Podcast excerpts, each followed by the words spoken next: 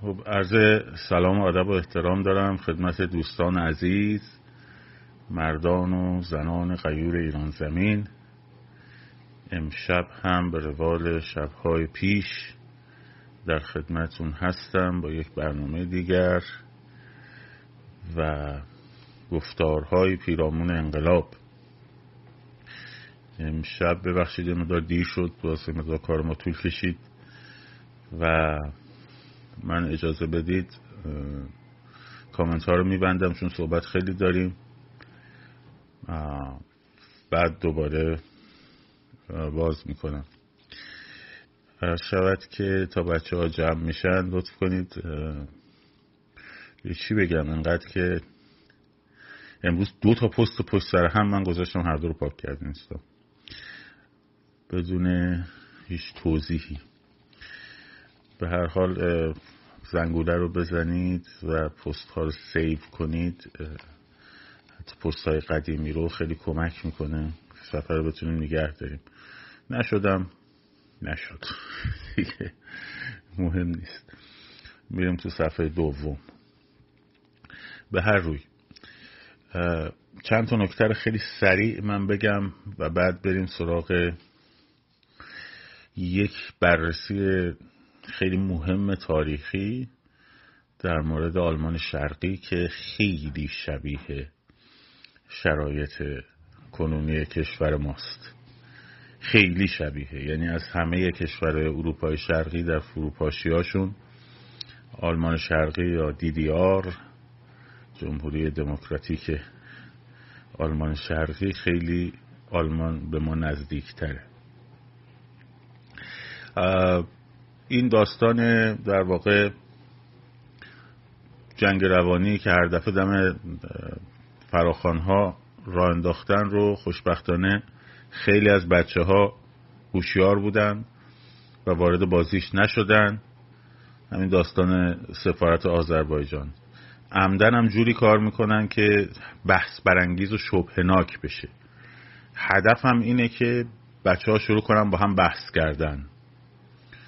این جواب اونو بده اون جواب اینو بده این تحلیل ارائه بده اون یکی تحلیل ارائه بده.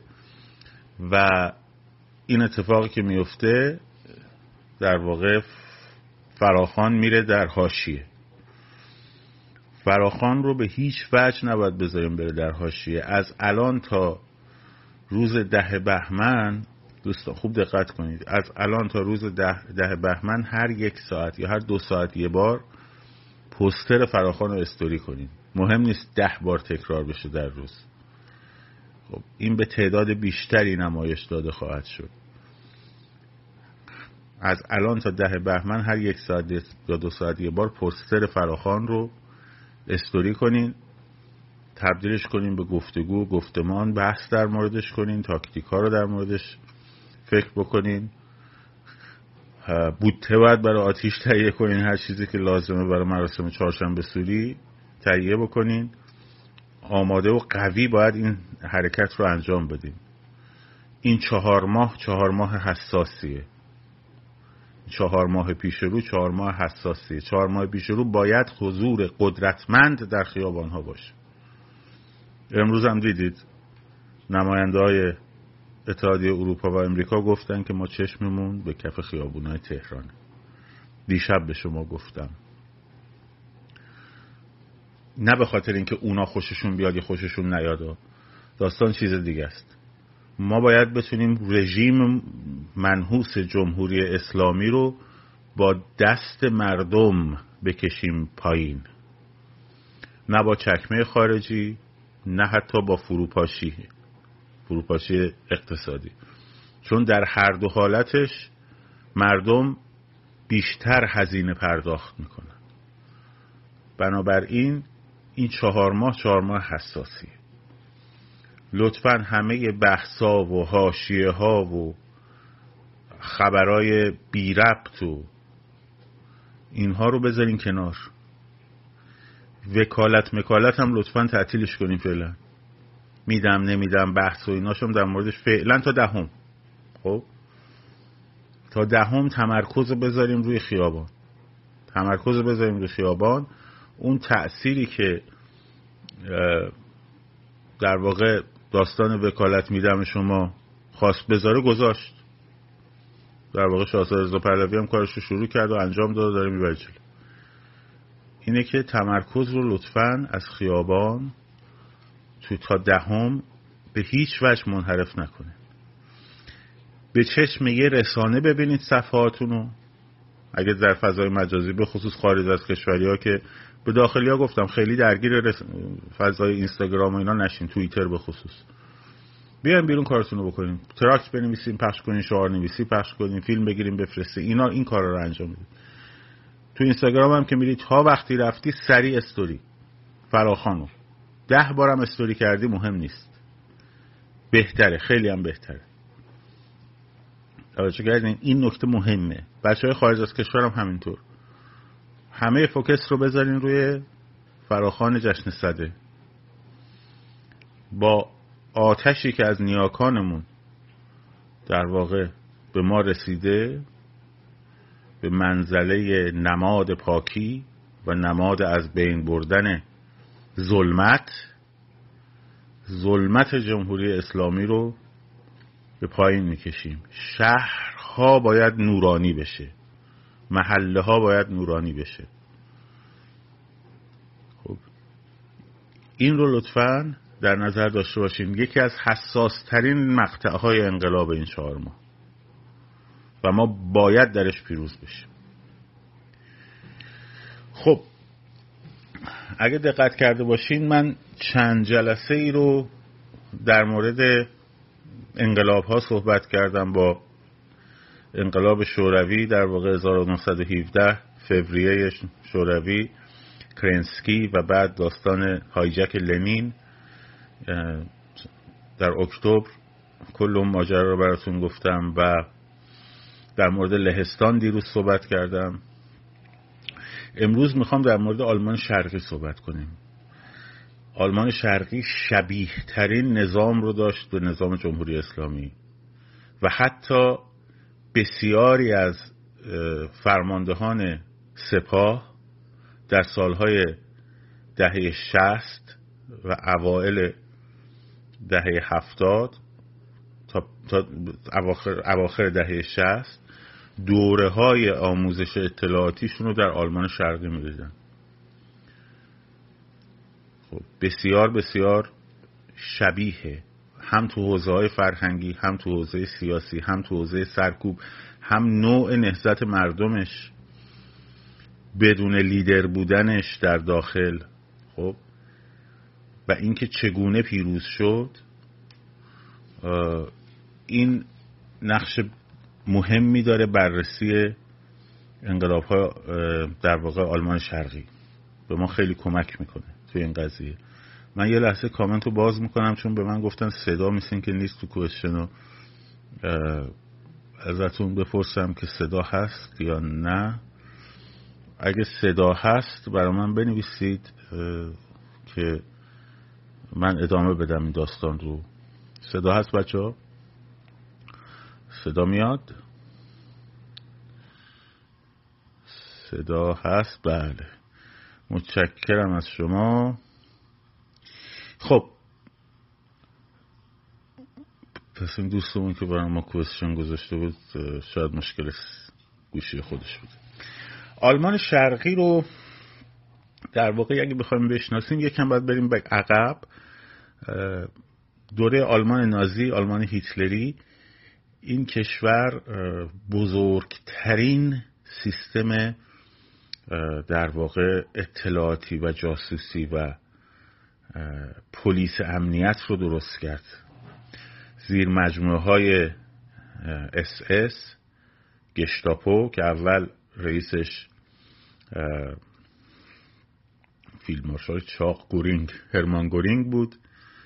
بعد در واقع هیملر گرفت دستش که رفت زیر مجموعه اس اس. گورینگ رفت دیگه متمرکز شد روی فرماندهی نیرو هوایی لفتوافه یکی از مخوفترین سیستم های پلیسی رو درست کردن و ایده جاسوسی از همدیگر رو مردم به همدیگه خبر بدن رو در واقع در گشتاپو اولین بار خیلی به طرز سیستماتیک و گسترده سازماندهی کردن آلمان ها دو تا بازو داشت تیملر که خودش مرغدار سابق بود. و که شده بود رئیس در واقع به اسم رایشس فورر, فورر میشناختنش پیشوای اس اس. ولی دو تا بازوی در واقع مغز متفکر داشت. یکی راینهارد هایدریش بود که در پراگ کشتنش و دیگری مولر بود که این مولر ناپدید شد بعد از جنگ. یه قبری هم براش درست کرده بودن رفتن قبر رو شکافتن دیدن نیست هیچی توش.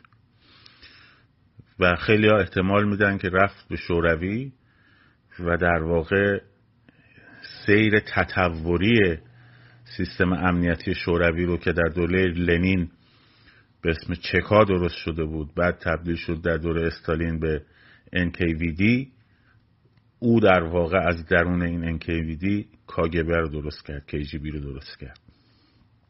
یک اینجور روایتی هست در تاریخ. این از این جهت گفتم که اینو استاد این کار بودن. استاد این کار بودن و پلیس مخفی رو استادانه طراحی کرده بودن. همون آدما خب اومدن در آلمان شرقی یا آقایی به اسم اریش میلکه شد رئیس اشتازی. پلیس مخفی آلمان شرقی بهش می‌گفتن اشتازی. در دهه پنجاه صد و پنجاه هزار عضو داشت و نیم میلیون خبرچین. نیم میلیون خبرچین. در دهه هشتاد اولین سازمانی بود که جاسوسی کامپیوتری وارد کرد تو سیستم خودش. حتی حتی بوی آدما رو تو پارچه های مخصوصی بسته بندی می‌کردن و نگر میداشتن.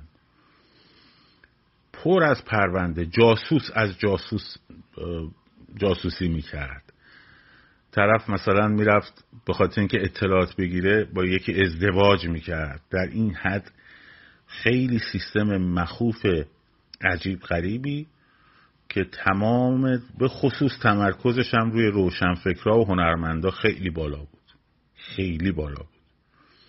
به طوری که یکی از نویسنده های اون دوره می نویسه که ما تبدیل شده برای اینکه از صد در واقع سانسور اشتازی ردشیم موقع نوشتن پیشا پیش حواسمون بود چه چیزایی رو ننویسیم که دردسر ایجاد نشه. و بعد از یه مدت تکرار این قضیه انگار که یه سانسورچی در درون خودمون درست می‌شد. سیستم خود سانسوری رو توضیح میده. من خودم شخصا این تجربه رو داشتم. یعنی بعد از 88 که اومدم بیرون که مجلمونم تعطیل شد یه ستون ثابت توی که روزنامه ها گرفتم. دادن بهم. گفتن هرچی دلت می‌خواد بنویس. ما روزنامه هفته صبح بود. مال آقای مشایی هم. گفتن هر چی دوست داری بنویس. گفتم من تا وقتی که کسی قلممو سانسور نکنه می نویسم ولی به محض اینکه گفتید فلان دیگه نمی نویسم ستونه در مورد مرور آلبوم های موسیقی بود. من اونجا احساس کردم که باید چگونه نوشت اینکه چجوری بنویسی در فضای بعد از 88 که چجوری خودسانسوری تو آدم نهادی نمیشه که البته بالاخره سر یکی از آلبوم های شجریان داستان گفتن نمیشه اینو چاپ کنیم. گفتم خدافز خدافز برای جاهای مختلفم که می نوشتم این به خصوص بعد از زندان این حواسم که باشه که چی بنویس چی ننویس یک تجربهش کردم. خیلی چیز فاجعه ایه بعد مغزو میبنده. دیگه خود به خود به یه چیزایی دیگه تو نمی‌تونی فکر کنی. موقع نوشتن. تو آلمان شرقی این اتفاق افتاد. آمار خودکشی در بین روشنفکرها و نویسنده های آل و هنرمنده های آلمانی به شدت بالا بود. حتی در بین جوونا. وقتی هیچ امیدی برای آینده نداشتن. در, در سال 1961 هفته سی هزار نفر از آلمان شرقی فرار می‌کردن. خب از برلین تو وسط برلین یه دیو... هنوز دیوار برلین نبود. خود شهر برلین رو در واقع تقسیم کرده بودن. نصفش مال آلمان شرقی بود نصفش مال آلمان غربی بود ولی بیرون از اون برلین در واقع باز کشور آلمان شرقی بود. یعنی تنها مرز زمینی برلین غربی با آلمان غربی نداشت باید با پرواز می‌رفتن. ولی مردم خودشون رو میرسوندن اونجا بعد از اونجا می‌رفتن به جاهای مختلف دیگه آلمان غربی. در هفته سی هزار نفر فرار می‌کردن. خب اینجوری به شما بگم که 1950 1949 آلمان شرقی تأسیس میشه. 18 میلیون جمعیت داشت. 1989 رسیده بود به 16 میلیون. یعنی به جای اینکه طی سالها جمعیت افزایش پیدا کنه دو میلیون هم کمتر شده بود. آمار فرار از کشور و همینطور خودکشی های بالا. به شدت سیستم امنیتی وحشتناک روی همه چیز تمرکز داشت سرکوب شدید خب؟ و اولین صدر اعظمش هم یک کسی بود به اسم آقای اولبریخت. این آقای اولبریخت یک کسی رو پارو در واقع پروبال داد به اسم آقای اریش هونکر که این شخص در واقع وزیر کشور او بود که این دیوار برلین رو هم در دوازده آگست 1961 شروع کردن به ساختن سه روزه ساختنش. یعنی 15 آگست تمومش کردن. دیوار معروف برلین که درست شد. دیگه مردم حتی دیگه اون ورم نمی‌تونستن ببینن. بین خانواده ها یه دیوار افتاده بود. طرف مثلا امو و دایش اونور بودن. پدرش اونور بود خودش این بر و چقدر از این دیوار خواستن فرار کنن کشته شدن بهشون شلیک می‌شد اینا بماند دیگه. داستانهای خیلی طولانی و مفصلی داره. خودتون می‌تونید سرچ کنید. ببینید. ولی در واقع هونکر اینو ساخت. هونکر اومد علیه اولبریخت با چون خیلی به لونید برژنف نزدیک بود سومین رهبر شوروی که برژنف هم در واقع با یه مدل کودتای نرم نیکیتا خروشچوف رو از کار برکنار کرده بود. خیلی با برژنف نزدیک بود. یه عکس معروفی هم دارن که دارن روبوسی می‌کنن همدیگر انگار که لب تو لبن. دوتا کله برژنف و هونکر. خیلی عکس معروفی شد. با, کمک برژنف اولبریخت زد کنار خودش شد دبیر کل حزب کمونیست شوروی. خب در واقع کودتا کرد علیهش کودتای نرم کرد. حالا اون آقای اریش میلکم سر جاشه به عنوان رئیس اشتازی. خب 17 جون 1953 اولین در واقع هنوز قبل از دیوار برلینه اولین اعتراضات مردم آلمان شرقی شکل گرفت. مثل مثلا یه چیزی مثل سال 72 ما که کوی طلاب مشهد بود. بعد 74 اسلام شهر اولین حرکت هایی بود که علیه جمهوری اسلامی در خیابون شکل گرفت. به شدت هم سرکوب شد. خب؟ حتی ارتش شوروی وارد شد. ارتش شوروی همینجوری سرش رو مینداخت پایین میومد تو این کشورها. هر جا انقلاب می‌شد ارتش شوروی اونجوری سرش رو مینداخت پایین با تانک میومد همه رو می‌زد لتو پار می‌کرد. 1956 در بوداپست سه هزار نفر در عرض دو روز کشت. خب؟ و در واقع انقلاب مجارستان رو در اون سال سرکوب کرد. که داستان وسط اگه وقت بشه صحبتی هم در مورد مجارستان می‌کنیم. چون ارتباط دارن این دوتا آلمان شرقی و مجارستان فروپاشی آلمان شرقی خیلی بیشتر به مجارستان ربط داره. تا به آلمان غربی تا به شوروی تا به آمریکا حتی. حالا میگم بهتون. شاید خیلیاتون ندونین که مهمترین نقش رو مجارستان در واقع بازی کرده تو این بازی. حالا همه اینا رو که دارم بهتون میگم تصویر سازی بکنید برای خودتون. توی مجارستان خب یک گروهی بلند میشن در اعتراض به صدی که خب در اعتراض به صدی که با کمک چکسلواکی قرار بود بزنن روی رود دانوب. میرن در بوداپست در ساحل دانوب که خیلی هم زیباست. خب اونجا یک اعتراض را میندازن. یک گروه در واقع محیط زیستی.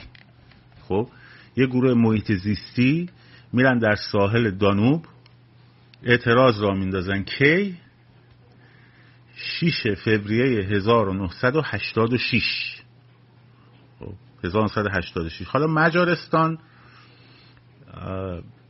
وضعیتش یه مقداری فرق می‌کرد با همه کشورهای اروپای شرقی. بازتر بود کالاهای غربی توش زیاد بود هتل هیلتون داشت. خب اون هتل معروف در واقع مجارستان که اون فیلم معروف توش بازی شده الان یادم نیست. در اونجا واقع بود مقدار توریستی بود کالاهای غربی مشاهده می‌شد. الان هرچند همه اینا رو با وامهای خارجی که از کشورهای غربی و کشورهای شرقی می‌گرفت دولت مجارستان مثل حباب در واقع یه کار درست کرده بود کشورشو ولی شمایل کشور فرق می‌کرد با شمایل بقیه کشورهای اروپایی. یه مقدار فضاش بازتر بود. مثلا مردم مجارستان حق داشتن برن کشورهای مختلف. مثل آلمان شرقی نبود که حق نداشت کسی از کشور خارج شه. خب؟ مهاجرت اصلا سفر باید او کلی بری اجازه بگیری و فلان و بسار این تا بتونی مثلا یه سفر کوچولو بخوای بری. حتی به کشور بلوک شرق خب. ولی مجارستان از این بابت آزاد بود. این 6 فوریه 1986 گروهی از فعالان محیط زیستی جمع شدن در کرانه رود دانوب. خب. این جمعیت بزرگ شد بزرگ شد بزرگ شد به 300 هزار نفر رسید. خب. در اعتراض به اون صده. درست شد؟ که با چک می‌خواستم چکسلواکی می‌خواستم بسازن این معروف شد به حلقه دانوب. مجارستان هم میگه خب اینا اعتراضای محیط زیستیه دیگه. بذار بیان حرفشون رو بزنن و فلان و بسار این حرفا. حالا هونکر از اون بر هشدار می‌داد. می‌گفت یه ذره باز کنید فضای سیاسی رو کشور فروپاشی می‌کنه ها. محیط زیست و محیط زیست و نمی‌دونم انجیو و اینا فرقی نمی‌کنه. یه ذره باز کنین کشور میپاشه. ولی تو مجارستان اهمیت نمی‌دادن. از قضا هونکر درست می‌گفت. از قضا هونکر درست می‌گفت. همونطور که گرباچف یه ذره باز کرد فضا رو کشور فروغ ریخت نظام های دیکتاتوری همینجوری هم توتالیتاریسم همینجوریه. وقتی یه ذره باز می‌کنه یعنی از اصول خودش عدول می‌کنه. این رو اتفاقا زخاکلی خوب می‌فهمه. که اگه یه ذره بخواد فضا رو باز بکنه یه ذره حاضر بشه که گفتگوی را بندازه یه دیالوگی شکل بگیره یه نقد یه گروه هایی رو حتی جمعیت مثلا امام علی و به رسمیت بشناسه و فلان و بسار اینا میفتن توی مجارستان اون وقت این خیلی معروف شد این حلقه دانوب. اما چرا میگم مجارستان خیلی مهم بود؟ شما همه فکر شاید خیلی ها فکر کنن پرده آهنین که اسمشو شنیدین مربوط میشه به دیوار برلین. در حالی که پرده آهنین مرز 300 کیلومتری اتریش بود با مجارستان. یکی از بزرگترین سازه های نماد اقتدار امپراتوری شوروی بود در اروپا در اروپای شرقی. با سیم خاردار و انواع سنسورها و گیت های مختلف و اینا این مرز رو بسته بودن. خب مرزی در واقع بین بزرگترین مرز بین اروپای شرقی هست و اروپای غربی بین اتریش و مجارستان. خب این رو بهش میگن پرده آهنین. پرده آهنین در واقع در مارس 1989 در واقع دبیر کل حزب کمونیست مجارستان که رفت به دیدار گرباچو گفت من می‌خوام اینو ورش دارم. خب مردم آزادن برن بیان. باز شده بود یکم فضا اونجا. به گرباچف هم گفتش که تو هم نیروهاتو ببر بیرون. می‌خواست یه مقداری انقلاب از بالا رو. حالا لهستان اتفاق افتاده. خب لهستان این اتفاق توش افتاده. چکسلواکی هم همینطور مجارا می‌خواستن که مقداری کنترل شده با توجه به اینکه این کشورم غربیه ببخشید یه مقداری با غرب مراودات داره بتونن یه مقداری فضا رو جوری باز کنن که به اون اعتراض ها نرسه. از اون برم به گرباچوف گفتن یه پولی هم به ما بده دیگه بالاخره ما وضع اقتصادیمون خرابه و فلان و بسار. گرباچوف می‌گفت موافق بود با این قضیه منتها خیلی میترسید. حتی شوارتنادزه برگشت توی هیئت دولت گفت دیوار آهنین رو برداریم. یعنی اینکه ما 20 میلیون نفر کشته دادیم تو جنگ جهانی دوم برای شکست فاشیسم. چرا؟ چون اسم اون دیوار آهنین رو گذاشته بودن نذاشته بودن پرده آهنین نداشته بودن اسمش پرده آهنین. غربیا بهش می‌گفتن پرده آهنین. دیوار برلین و غربیا بهش می‌گفتن دیوار برلین. اینا می‌گفتن صدی برای جلوگیری از نفوذ فاشیسم. خب این فاشیسم هم داشته باشید. من یه روز باید در مورد این فاشیسم و این واژه فاشیسمی که شوروی ها تو دهن مردم دنیا انداختن برای از بین بردن وحدت ملی یه روز براتون صحبت کنم. خیلی تاریخچه جالبی داره.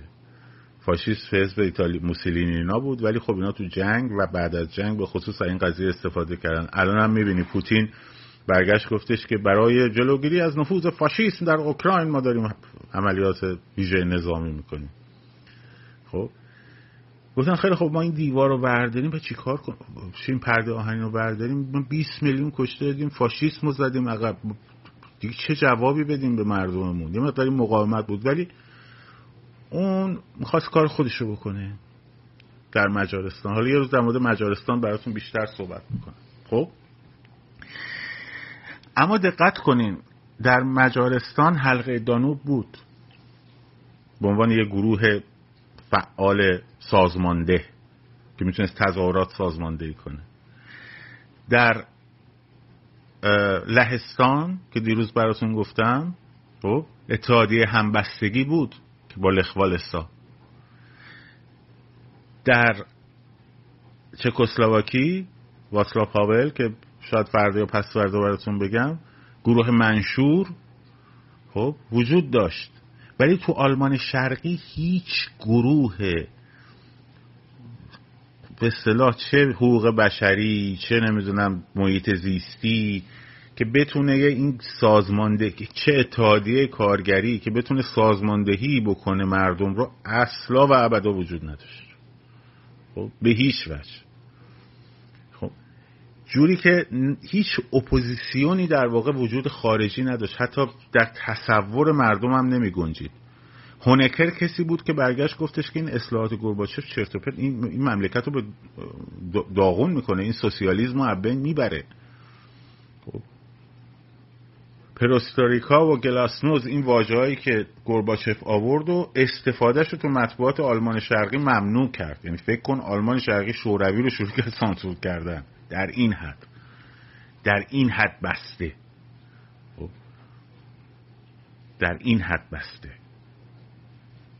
و این مسئله خیلی مهمه. در نتیجه شما مردمی رو می‌بینی که این مردم هیچ در واقع منبع و مخز و ملجعی برای سازماندهی تظاهرات و نمی‌دونم قیام و این چیزا ندارن.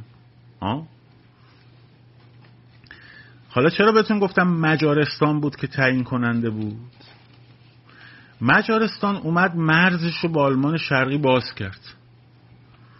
هونکرم مریض شده بود. کیسه سفراش مشکل داشت. در بیمارستان در تحت جراحی بود و حالش بد بود و اینا. مج... تو همون موقعیت مجارستان اومد. در جوان 1989 مرزش رو باز کرد. آلمان شرقی ها می اومدن از مسیر چکسلواکی که مرزش با آلمان شرقی باز بود می‌رفتن وارد مجارستان می شدن. از مجارستان از پرده آهنین باید رد می شدن که برن به اتریش. وقتی می رسیدن به اتریش دیگه وارد اروپای غربی شده بودن دیگه. ها یه کاروان عظیمی خب به اسم, به اسم با این ماشین های آلمان شرقی داشت تولید می‌کرد به اسم ترابانت. یه مدلی از ترابانت 601 یه مدلی از فیات بود. فیات 501 اشتباه نکنم. فیات 500 فکر کنم. یه کپی از اون ساخته بودن به اسم ترابانت در آلمان شرقی تولید می‌شد. یه ماشین لگن. خب برید عکسش رو سرچ کنید ترابانت رو ببینید. حالا اون موقع مثلا آلمان غربی مرسدس بنز مثلا 450 SEL میساخت مثلا وی مثلا. دهه 90 انقدر اختلاف تکنولوژی بالا بود. اینا بلند شدن 85 هزار نفر از آلمان شرقی با این ترابانتاشون دودم میگرد راه افتادن رفتن تو مجارستان. بهشون گفتن کاروان ترابی. بلند شدن رفتن تو مجارستان و هونکر هم از بیمارستان مرخص شده و چه خبر شده اونجا؟ حالا این همه پناهجوی آلمانی ریخته اونجا از اون ورم مجارستان. درگیر انقلابه. حتی اومدن قبر این رناگی و این رناگی کیه؟ رهبر 1956 انقلاب مجارستان. خب رهبر 1956 قبر اونو شکافتن. جسدش رو در آوردن با احترام تشییعش کردن که باید 300 هزار نفر مجاری تشییعش کردن اینو خاکش کردن به احترام این رناگی. خب. اینقدر یعنی کشور حالا اونجا ملتهبه اینا هم ترابی هم ریختن تب تب تب تب تب کل بوداپست. پر شده شهرهای مجارستان از این ماشین های آلمان شرقی. همشون هم یه رنگ یا یه رنگ دو رنگ داشتن. خب یه بحرانی شد. یه بحرانی شد. هنوزم پرده آهنین کامل برداشته نشده. هونکر می‌گفت آقا من هواپیما میفرستم همه اینا رو برمیگرد برگردونیم خب. اومدن چهار ساعت باز کردن صد و بخشی 600 نفر از پرده آهنین رد شدن. ولی 85 هزار تا کجا؟ 600 نفر کجا؟ خب یه بحران شد تبدیل شد به یه بحران بین المللی اونور آمریکا مجارستان تهدید کرد گفت اگر اینا رو برگردونی تمام مراودات سیاسی رو باهات قطع می‌کنم. اون کمک هایی هم که زیزیرکی بهش می‌دادن و گفت دیگه اونم خبری نیست. اینه که شد تبدیل شد به بحران. از اون ور هونکر اومد با چکسلواکی. گفتش که خیلی خوب. تو مرز تو با مجارستان ببند بذار این بقیهشون لاغت تو چک بمونن. خب؟ نتونن از چک برن از چکسلواکی برن تو مجارستان. لاقل تو اونجا رو ببند که این اینایی که همینجوری داره مثل سیل میره به سمت مجارستان یک یه دیوار اون وسط باشه. اونم بس و یه دم جمع شدن ریختن توی کجا؟ چکسلواکی. حالا یه دو تو مجارستان موندن یه دو تو چک موندن. به چکیا برگشتن؟ گفتن که آقا شما اینا رو با قطار برگردونین. ما پاسپورتاشون رو دوباره مهر ورود به آلمان شرقی می‌زنیم. بعد بهشون اجازه سفر میدیم می‌خواستن برن برای آلمان غربی مثلا. یه چه پرت گفتن دیگه. اینا هم همه رو سوار قطار کردن چکسلواکی و برشون گردوندن آلمان شرقی که اینا رو اینجا یه کار عجیبی کردن. وقتی قطار رسید مردم پاسپورت های خودشون رو خب حالا مامورای اشتازی اومدن بگیرن. با یه اقدام هماهنگ همشون انداختن کف زمین. جوری که مامورای اشتازی مجبور شدن دونه دونه خمشن اینا رو بردارن در واقع مردم اونا رو تحقیر کردن. پاسپورت ها انداختن زمین. بیا من می‌خوای چیکار کنی کیم هستن کف ایستگاه راهن برلین پر شده بود از پاسپورت هایی که مردم هم انداخته بودن زمین. حالا بهتون میگم این کارای نمادین اینجوری نمادین انقلابی نه نمادین اعتراضی. چه تأثیری در فروپاشی نظام های تمام توتالیتر داره؟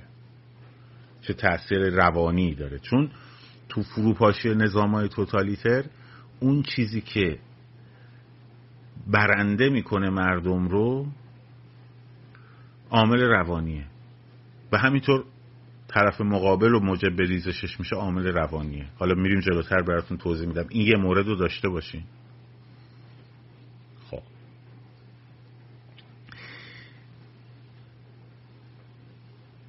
تا اینکه یک شنبه ده سپتامبر 1989 دیوار آهنین برداشته شد. در سه روز 18 هزار نفر رفتن به اتریش و رفتن از اونجا به آلمان. این خبر مثل بمب تو آلمان شرقی منفجر شد. چه اتفاقی افتاد؟ نشون داد که حکومت دیگه نمی‌تونه کنترل کنه. اتفاقی افتاد در اثر این قضیه مردم به شدت امیدوار شدن. لهستان هم دیده بودن. خب مجارستان هم دیده بودن. چک هم دیده بودن. داره چه اتفاقایی میفته توش. امیدوار شدن. گفتم ما چرا نتونیم؟ و این اتفاقی هم که افتاد مرز باز شد و بالاخره اینا تونستن علا رغم تلاشی که هونکر کرده بود مردم آلمان شرقی تونسته بودن برسونن خودشون رو به غرب یک بارقه ای از امیدواری رو آورد. خب. که سر مردم هم گفتم سرنوشت مجارستان لهستان دیده بودن. از اون بر فعالیت های واتسلاف هم داشتن نگاه می‌کردن در چکسلواکی. اما چی؟ رهبر نداشتن در درون خیابان اپوزیسیون هم نداشتن فقط یه امید بزرگ داشتن. یه امید خیلی عظیم که این نمادهای سقوط رژیم نمادهای سقوط و نمادهای سقوط اقتدار رژیم وقتی شما میری بنر کتلت رو سخاری می‌کنی وقتی میای خرچنگ جمهوری اسلامی رو پرچم ایران در میاری وقتی رو پول شعار می نویسی وقتی میری تو خیابون یه پول میدن یارو کاسه به دستت می‌بینی رو شعار نوشته. تو هم داری پولی که میدی رو شعار نوشته. اینا نمادهای اقتدار یک رژیم توتالیتر رو در ذهن مردم میشکنه. اون چیزی که باید اتفاق بیفته تو این نظام ها در ذهن مردمه. یعنی باید مردم به قدرت خودشون باور کنن و به پوشالی بودن قدرت طرف مقابل باور کنن. که حالا در ادامه داستان می‌بینید که چقدر این همین امید و همین شکستن نمادهای قدرت چون تو کتاب قدرت بی قدرتان آول خیلی حرف درستی می‌زنه. میگه که قدرت نظام های توتالیتر هیچ چیز برونی نداره همش در ذهن مردمه. چون نظام های توتالیتر ذهن مردم رو کنترل می‌کنن. یکی از چیزهایی که کنترل می‌کنن ذهن مردمه. در ذهن مردم اینها خیلی قوی اینها فرو پاشیدنی نیستن. این باوره که در ذهن عوض شه الان با خیلی از این خاکستری ها صحبت می‌کنیم و اینا رو با این سادگی مگه میرن؟ اینا قدر ریشه دوندن مگه میرن؟ مگه با چهار تا بیایم تو خیابون شعار بدیم؟ اینا رفتنی هن. خب؟ این همون عنصر قدرت نظام توتالیتره. نظام توتالیتر در ذهن ها قدرتش وجود داره. بیرونش قدرت هیچی نداره. خیلی ضعیفه در بیرون. به خصوص وقتی ایدولوژیش سست شده باشه. ایدئولوژیش در کجا سست شده باشه؟ در قلب مردم. دیگه اون شعارهای حکومت اسلامی و فلان و بسار و عدل علی و اینا مردم براش ترم تو ذهنشون خورد نکنن.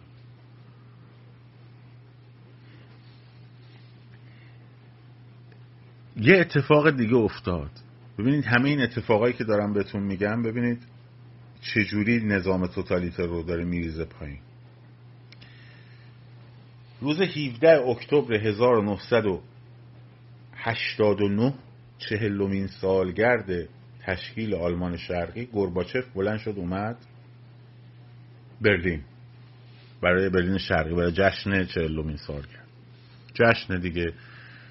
حزب کمونیست هم جوانان کمونیست دارن رژه میرن. از جلوی پاویونی که این آقای هونکر وایستاده یه طرف گرباچف هم کنارش وایستاده مقامات مقام لهستانی هم کنارش وایستاده اون برای مجارستان و رومانی و هم بلغارستان و همه اینا کشورهای مختلف.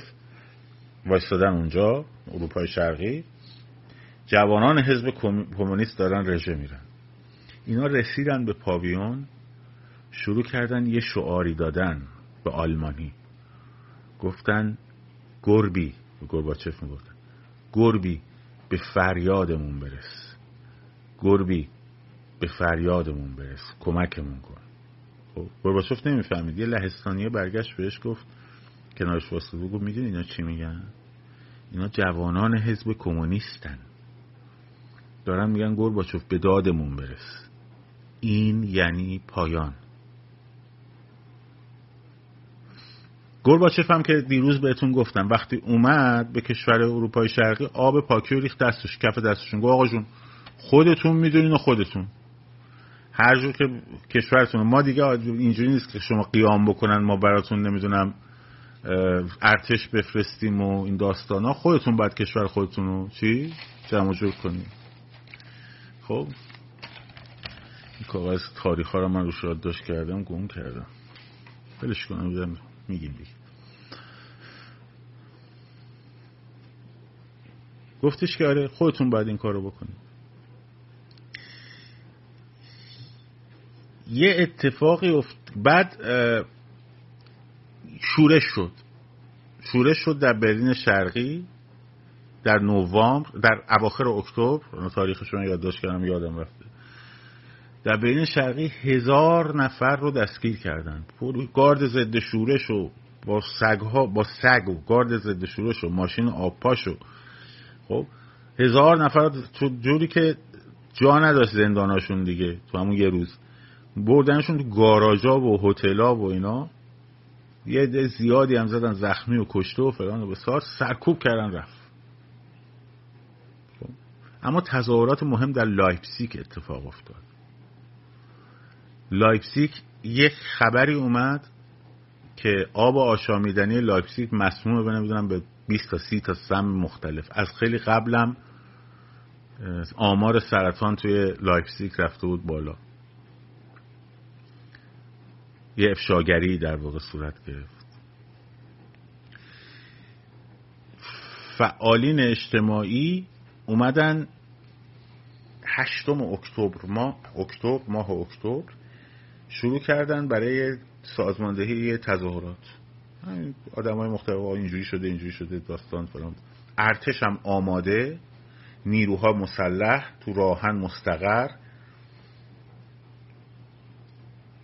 اجازه شلیک دارن ماشین های آبپاش سگ همه چی آماده به صورت هر لحظه احتمال تقابل به شدت بالاست. خب؟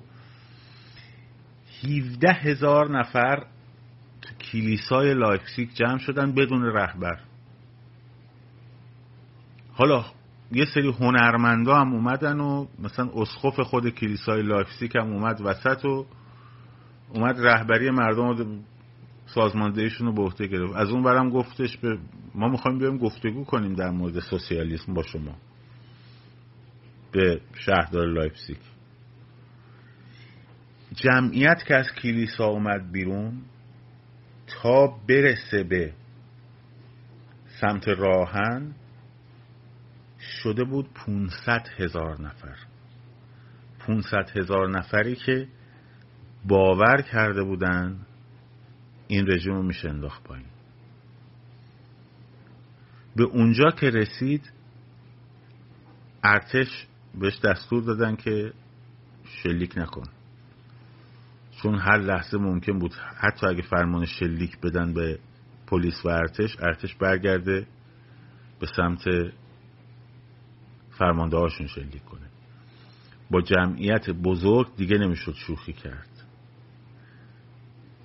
با جمعیت بزرگ دیگه نمیشه شوخی کرد. سازماندهی گروه اپوزیسیون is nothing. لیدرهای محلی هنرمنده طرف. کشیش بوده. خب؟ خواننده بوده. اینا اومدن مردم رو سازماندهی کردن خب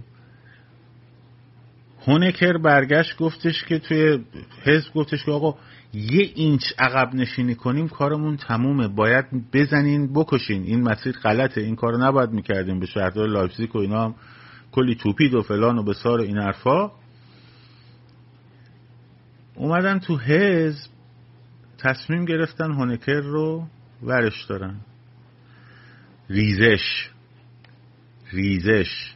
به علت لجبازی در سرکوب مردم تصمیم گرفتن توی خود حزب هونکر رو بردارن. خب؟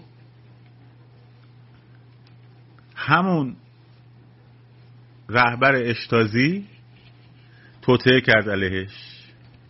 خب؟ توطعه کرد علیهش. و یه آقایی رو به اسم اگون کرنس آوردن جای هونکر. رأیگیری هم شد. گفتن که رفیق هونکر به نظر می‌رسه شما دیگه خسته شدین دیگه نمی‌تونین و فلان و بسار اینا.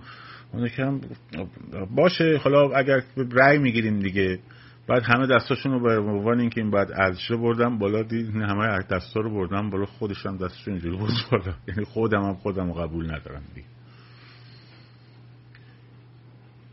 خب وقتی کرنس اومد همه مردم آلمان گفتن این همونه این چه فرق می‌کنه با اون؟ کرنس اومد یکم اصلاحات کنه گفت آقا سی روز در سال می‌تونین برین از کشور خارج. گفتم ما دیگه خارج رفتن نمی‌خوایم. جمعیت دیگه اومده بود تو خیابون. خب؟ وقتی هفتصد هزار نفر خب در میدان الکساندر پلاتس آلمان جمع شد برلین جمع شدن دیگه نمی‌شد اون جمعیت رو کنترل کرد. رفتن همه مراکز اشتازی رو محاصره کردن. حالا اونا دارن اون تو سندا رو میسوزونن. خب؟ طی هفت نوامبر همه استعفا دادن. همه دولت استعفا داد غیر از خود کرنسوکی سخنگوش. سخنگوش اومد تو تلویزیون. چند شب بود؟ نخوابیده بود. جمعیت تو خیابونه. روز نه نوامبر که روز تاریخیه. برگشت گفتش که قوانین جدید اومده قوانین جدید اومده اون فیلمش هست ببینید. از این به بعد هر شهروند آلمان شرقی می‌تواند خارج بشه از آلمان با مجوز و اینا دیگه آزاده هر کس می‌تونه بره. یه خبرنگار امریکایی ازش پرسید که این قانون قرار از که اجرا بشه؟ حالا قانون قرار بود از دهم اجرا بشه. خب؟ گفتش که ساعت حالات مثلا چند شیشه بعد از ظهر کنفرانس شروع شده. گشت لای کاغذاش رو اینجوری اینجوری کرد و این ورده گفتش که تا اونجایی که من می‌دونم از همین الان. مردم اون چیزی که تلویزیون می‌دیدن رو باور نمی‌کردن. خب تا دیروزش داشتن بهشون می‌گفتن خیلی خب سی روز شما در سال می‌تونین گفتن از همین الان هر کی می‌خواد می‌تونه بره. جمعیت ریخت به سمت دیوار برلین. ریخت به سمت دیوار برلین. اون برم بلدوزرای آلمان غربی آماده. ارتش آمریکا هم اون برای دیوار آماده. مردم هر شیشتا گیت دیوار برلین رو تصرف کردن. بعد از دیوار کشیدن بالا. مردم آلمان غربی هم از دیوار کشیدن بالا. این مردم همدیگر رو اون بالا می‌دیدن. در آغوش می‌گرفتن و میبوسیدن و این مظهر پایان کمونیسم در اروپای شرقی شد. و با بلدوزر و بیل و کلنگ و دیواری رو که قبلا اقتدارش در ذهن مردم ریخته بود پایین بدون اینکه لیدر داشته باشن خب در لیدر مشخص اپوزیسیونی در داخل داشته باشن و حتی در خارج داشته باشن. چون ارتباطی اصلا با خارج نداشتن. خب به محض اینکه باورشون شد. نه اینکه نمی‌خوایم این حکومت رو تو ایران الان خیلی همه نمی‌خوان. ولی اون چیزی که اتفاق نیفتاده اون باوره. اون فروپاشی قدرت رژیمه. در درون ذهن ها خب هیچ کاری نتونستن بکنن. ریخت پایین. و برای همیشه از بین رفت. چند روز بعدش هم حزب کمونیست منحل شد. بعد رفراندوم برگزار شد. بعد دوتا آلمان به هم پیوستن. و امروز مردم درسدن لایپسیک برلین همه شهرهای آلمان شرقی سرشون رو بلند می‌گیرن و میگن ما آلمانی هستیم. مال fatherland ی. سرزمین پدری. اونا میگن سرزمین پدری آلمان. نه لیدر بود. نه اپوزیسیون بود. لیدر که داشتن. هنرمندا و کشیشا و اینا شدن لیدرهای میدانیشون. بزرگترین سیستم پلیسی رو حتی از KGB قوی تر در خیلی از جاها. بزرگترین سیستم پلیسی و سرکوب جهان رو خب وقتی اقتدارش در ذهن مردم فرو ریخت فرو ریخت. اون چیزی که در درون شما باید اتفاق بیفته اون باور است. ببینید نمونش رو. برای چی این داستان رو با جزئیات من برای شما میشینم تعریف می‌کنم؟ هونکه رو نمی‌دونم اول بریخت و میلکه و فلان و بسار این چرا؟ با تاریخ. این روز این روز این روز. به خاطر اینکه این سیر رو بشناسین. ببینید که بزرگترین حکومت ها قدرتشون فقط محل اعمال قدرتشون در ذهن مردمه. در ذهن مردمه. اگه تو اون ذهن نشکنه اگه تو اون ذهن قدرت حکومت بشکنه کار حکومت تمومه. برای همین از بین بردن نمادها مهمه. بعد از تظاهرات لایپسیک این رو یادم رفت بهتون بگم. اینم خیلی مهمه. تو آلمان شرقی کنسرت های سبک راک و جاز و اینا ممنوع بود. خب؟ مال آمریکاست و مال امپریالیست و فلان و اومدن یه کنسرت جاز گذاشتن. خب؟ برای اینکه هم یه اصلاحاتی کرده باشن هم شرایط عادی نشون بدن.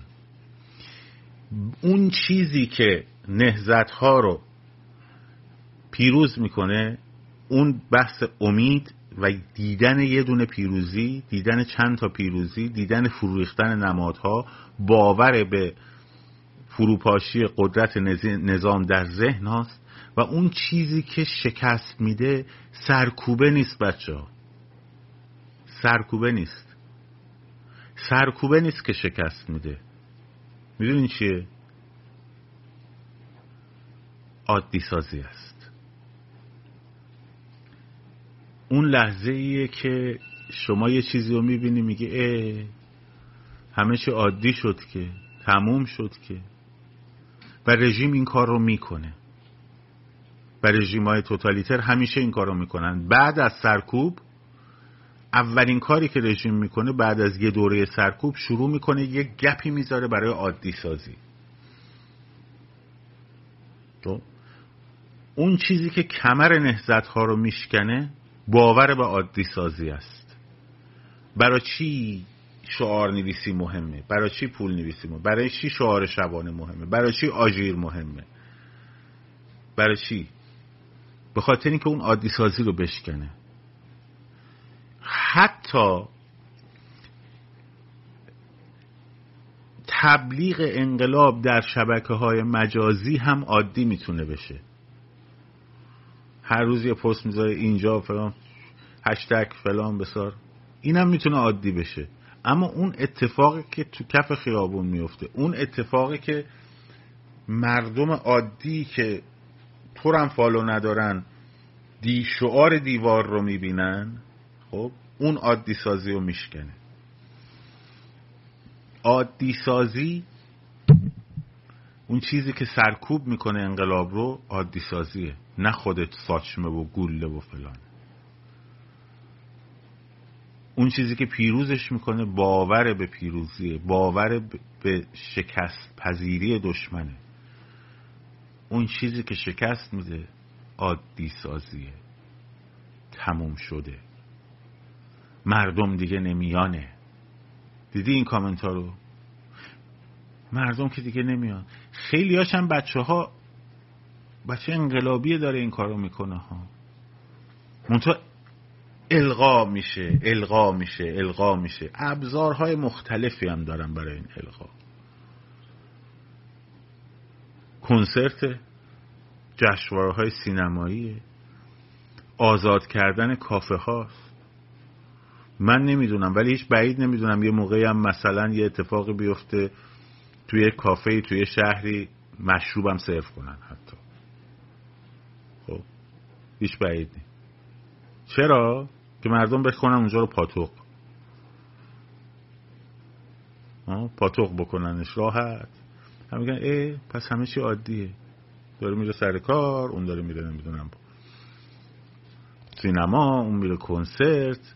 بعد میاد تو شبکه اجتماعی اون یکی فیلم از lifestyle ش گذاشته اون یکی نمی‌دونم از ساز زدنش گذاشته اون یکی نمی‌دونم از همین چیزایی که قبلا بوده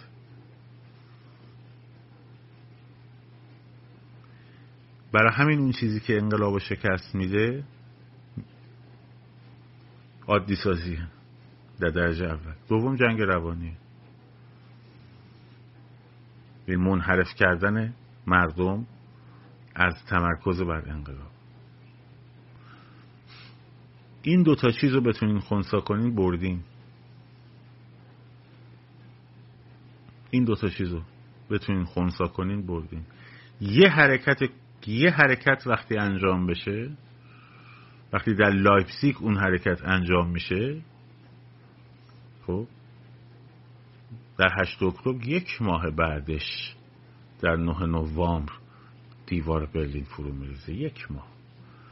یادتونه به شما گفتم دو تا ضربه محکم بزنین به یک ماه نمی‌کشه؟ روی هوا نمی‌گفتم. روی این مطالعات تاریخی و دیدن این همه نهزت ها دارم بهتون میگم.